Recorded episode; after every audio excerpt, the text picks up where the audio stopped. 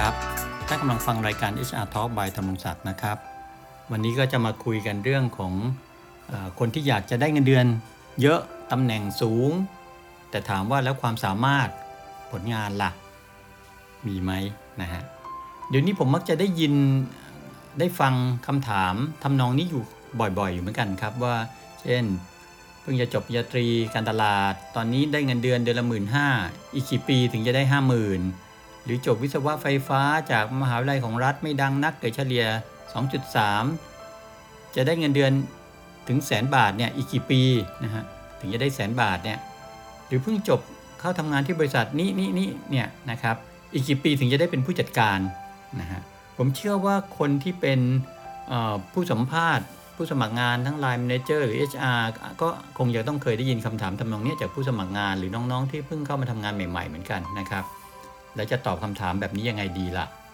ถ้าคนที่เป็นสาย hardcore พูดจาขวานผ่าซากหน่อยก็คงจะสวนเลยนะครับ ว่าโอ้ยฝันไปเถอะน้อง พี่จบมาก่อนตั้งนาน ตอนนี้ยังได้ 20,000 กว่าบาท 30,000 เองนะฮะถ้าอยากได้มากกว่านี้ก็ไปเป็นดาราดีกว่ามั้งนะฮะหรือไปประกวดร้องเพลงแล้วกันนะฮะหรือถ้าเป็นสายพิราบหน่อยนะฮะก็จะบอกว่าแล้วน้องคิดว่าน้องมีความสามารถอะไรล่ะ ที่จะทำให้บริษัทเห็นว่าน้องควรจะได้ 50,000 หรือได้ตำแหน่งผู้จัดการนะครับ ก็คงต้องยอมรับนะครับว่ายุคนี้เป็นยุคของคนรุ่นใหม่ไฟแรงครับ Gen Y Gen Z Gen ใหม่อะไรก็ว่ากันไปนะครับ เป็นยุคของคนที่ต้องการความรวดเร็ว ฉับไว มั่นใจสูง วัตถุนิยม กล้าคิดกล้าเสี่ยง กล้าตัดสินใจครับ แถมเป็นยุคของโซเชียลมีเดียอีกต่างหากนะครับ มีข้อมูลข่าวสารที่สื่อสารกันได้รวดเร็ว ฉับไว มีสื่อออนไลน์นะฮะ ไลฟ์กันได้ทุกที่ทุกเวลา นะฮะ เพราะฉะนั้นพอมีเพื่อนคนไหนได้อัพเงินเดือนขึ้น หรือประสบความสำเร็จได้ตำแหน่งสูงขึ้นเนี่ย ก็จะ สื่อสารติดต่อถึงกันทันได้ทันทีครับ ก็เลยทำให้การเปรียบเทียบในเชิงของวัตถุนิยมทำได้ง่ายและรวดเร็วขึ้นนะครับ มันก็เลยเข้าทำนองว่าเงินเดือนเราได้เท่าไหร่ไม่สำคัญเท่ากับเพื่อนได้เท่าไหร่นะครับ คือถ้าเราได้เงินเดือนน้อยกว่าเพื่อนก็จะรู้สึกเสียวเซลล์ละนะฮะแน่นอนครับทุกคนต้องการความก้าวหน้า ต้องการอยากได้เงินเดือนเยอะๆ อยากได้เลื่อนชั้นเลื่อนตำแหน่ง อันนี้เป็นเรื่องดีครับ มีความต้องการที่จะอยากจะก้าวหน้าเนี่ยอันนี้เป็นเรื่องดีครับ นะฮะมีความทะเยอทะยาน ถ้าอยู่ในกรอบเขตที่พอเหมาะนะ เป็นเรื่องดีครับ ดีกว่าคนที่หมดไฟทำงานนั่งหายใจทิ้งไปวันๆนะฮะ แต่คราวนี้คนที่จะพิจารณาเลื่อนชั้นเลื่อนตำแหน่งหรือปรับเงินเดือนให้เนี่ย ก็หนีไม่พ้นผู้บริหารขององค์กรบริษัทนั้นๆนะฮะอันนี้เป็นเรื่องธรรมดาครับถ้าลองคิดย้อนดูสิครับว่าถ้าเราเป็นผู้บริหารองค์กรเนี่ยเราจะเอาอะไรมาเป็นข้อพิจารณาพนักงานฮะระดับล่างลงไปในการปรับเลื่อนตำแหน่งหรือปรับเงินเดือนให้ มันก็หนีไม่พ้นหลัก P บวก C ที่ผมเคยพูดไปแล้วจริงไหมครับ P คือ performance ครับผลการปฏิบัติงาน C ก็คือความสามารถฮะ competency หรือสมรรถนะฮะนะเพราะฉะนั้นตรงนี้ก็เลยอยากให้ข้อคิดสำหรับคนรุ่นใหม่ไฟแรงที่มีความทะเยอทะยานที่ดี มีความมุ่งมั่น อยากจะก้าวหน้าประสบความสำเร็จนะครับ ก็ต้องคำนึงถึงเรื่องเหล่านี้ครับ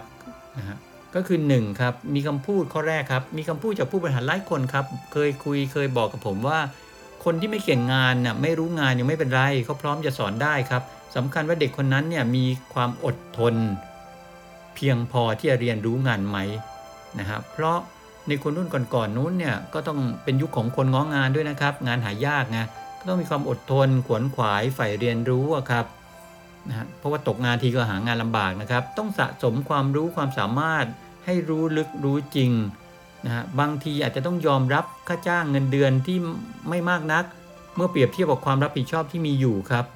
เพื่อที่จะให้เรียนรู้งานให้ได้มากที่สุดนะครับ แล้วก็นำไอ้สิ่งที่เรียนรู้หรืองานนั้น หรือประสบการณ์นั้นกลับมาเป็นประโยชน์กับตัวเองในภายหลังไงหรือเราจะเรียกว่าอดเปรี้ยวไว้กินหวานก็ได้ครับ หรือจะบอกว่าขาดทุนคือกำไรก็ได้ วันนี้ยอมรับเงินเดือนที่น้อย ค่าตอบแทนที่น้อย แต่เพื่อเรียนรู้ครับและสั่งสมประสบการณ์เอาไว้ไงเพื่อเอาประสบการณ์ตัวนี้แหละกลับมาฮะ อัพค่าตัวกันทีหลังไงนะครับ ซึ่งคนรุ่นใหม่ก็คงจะต้องถามตัวเองเหมือนกันครับว่า ถ้าเราเป็นนายจ้างเนี่ยเราอยากขึ้นเงินเดือนให้กับคนแบบไหนล่ะครับ ระหว่างคนที่มีความรู้ความสามารถมีผลงานได้อย่างใจเราเนี่ยนะหรือเราควรจะขึ้นเงินเดือนให้กับคนที่ทำงานเหมือนเดิม ไม่พัฒนาตัวเอง คอยแต่จะเรียกร้อง ขอขึ้นเงินเดือนอย่างเดียวนะฮะข้อที่ 2 ครับ เมื่ออดเปรี้ยวไว้กินหวาน เพื่อสะสมความรู้ประสบการณ์ ความสามารถผลงานเอาไว้แล้วเนี่ย แน่นอนครับความสามารถเหล่านั้น มันจะเพิ่มขึ้นตามเวลาที่ผ่านไปครับ ปัจจุบันเราก็จะเรียกไอ้เรื่องพวกนี้ว่า competency ครับก็คือประกอบด้วยความรู้ในงานฮะหรือเราเรียก knowledge ครับตัว K ทักษะในงานฮะหรือ skill ฮะตัว S เอาตัวหน้าเนี่ยนะครับ คือความชำนาญในการลงมือปฏิบัติได้อย่างชำนาญน่ะหรือตัว A ฮะ attributes ครับคุณลักษณะภายในเชิงนามธรรมอะเช่น ความขยัน ความอดทน ความซื่อสัตย์ ความรับผิดชอบความละเอียดรอบคอบ service mind ความมุ่งมั่น อะไรอย่างนี้เป็นต้นนะครับ พวกนี้แหละครับคือ KSA หรือความสามารถที่มันมีอยู่ในตัวคนนะครับ และ KSA นี่แหละครับ หรือ competency เนี่ยก็จะมีผลต่อพฤติกรรมที่ทำให้คนคนนั้นประสบความสำเร็จได้ มีผลงานที่ดีได้ในที่สุดนะครับ เพราะฉะนั้นก็มาสู่ข้อ 3 ครับ เมื่อมี competency หรือมี KSA คือมีความรู้มีทักษะมีคุณลักษณะที่ดีเหมาะตรงกับงานที่รับผิดชอบแล้วเนี่ย ก็จะสามารถรับผิดชอบงานตรงหน้าครับ และทำให้มันสำเร็จบรรลุเป้าหมายได้ตามที่หัวหน้าหรือฝ่ายบริหารตั้งเป้าไว้ครับ ลองกลับมาทบทวนตัวเองดูสิครับ ทุกท่านเนี่ยว่าวันนี้ท่านมีผลงานอะไรที่เป็น ผลงานซึ่งคนรอบข้างครับ ไม่ว่าจะเป็นเพื่อนร่วมงานหัวหน้าหรือลูกน้องท่านก็ตาม ยอมรับว่าอันนี้คือผลงานของเราเนี่ยแหละพอพูดถึงผลงานชิ้นนี้ ทุกคนจะยอมรับเลยว่าอันเนี้ยคือผลงานของเราเป็น portfolio ของเรา และเราภาคภูมิใจกับผลงานที่ผ่านมาตรงนี้มากเลย มีไหมครับลองมาทบทวนดูฮะ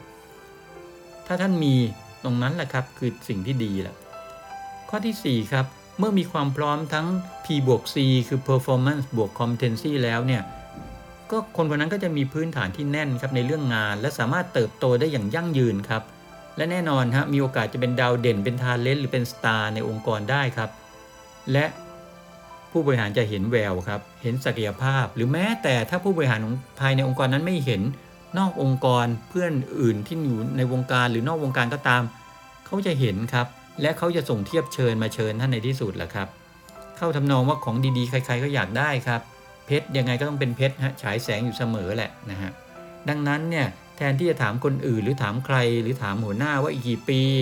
ฉันถึงจะได้เลื่อนตำแหน่ง หรืออีกกี่ปีฉันถึงจะได้เงินเดือนเป็นแสนเนี่ยลองกลับมาทบทวนตัวเราก่อนครับว่าเรามีของฮะหรือมีผลงานและความสามารถ เป็นที่ต้องการของหน่วยงานหรือองค์กรปัจจุบันมากน้อยแค่ไหน หรือเป็นที่ต้องการขององค์กรอื่นหน่วยงานอื่นก็ได้นะครับ นอกบริษัทก็ได้นะครับก่อนที่จะไปคิดว่าใครจะต้องมาปรับเงินเดือนให้เราเนี่ย เราดูตัวเราก่อนครับว่าเรามีคุณค่าในตัวเองอยู่มากน้อยแค่ไหนครับนะครับ คืออทุกอย่างมันขึ้นอยู่กับตัวเราเลยฮะคนทุกคนมีสิทธิ์จะฝันจะประสบอยากจะประสบความสำเร็จ อยากได้เงินเดือนเยอะๆนะครับ อยากก้าวหน้า แต่ถ้าฝันแล้วไม่ลงมือทำไม่มุ่งมั่น ไม่ใฝ่เรียนรู้ ความฝันจะกลายเป็นความเพ้อฝันในที่สุดนะครับ ลองทบทวนดูนะครับ เป็นกำลังใจให้ทุกท่านนะครับ วันนี้สวัสดีครับ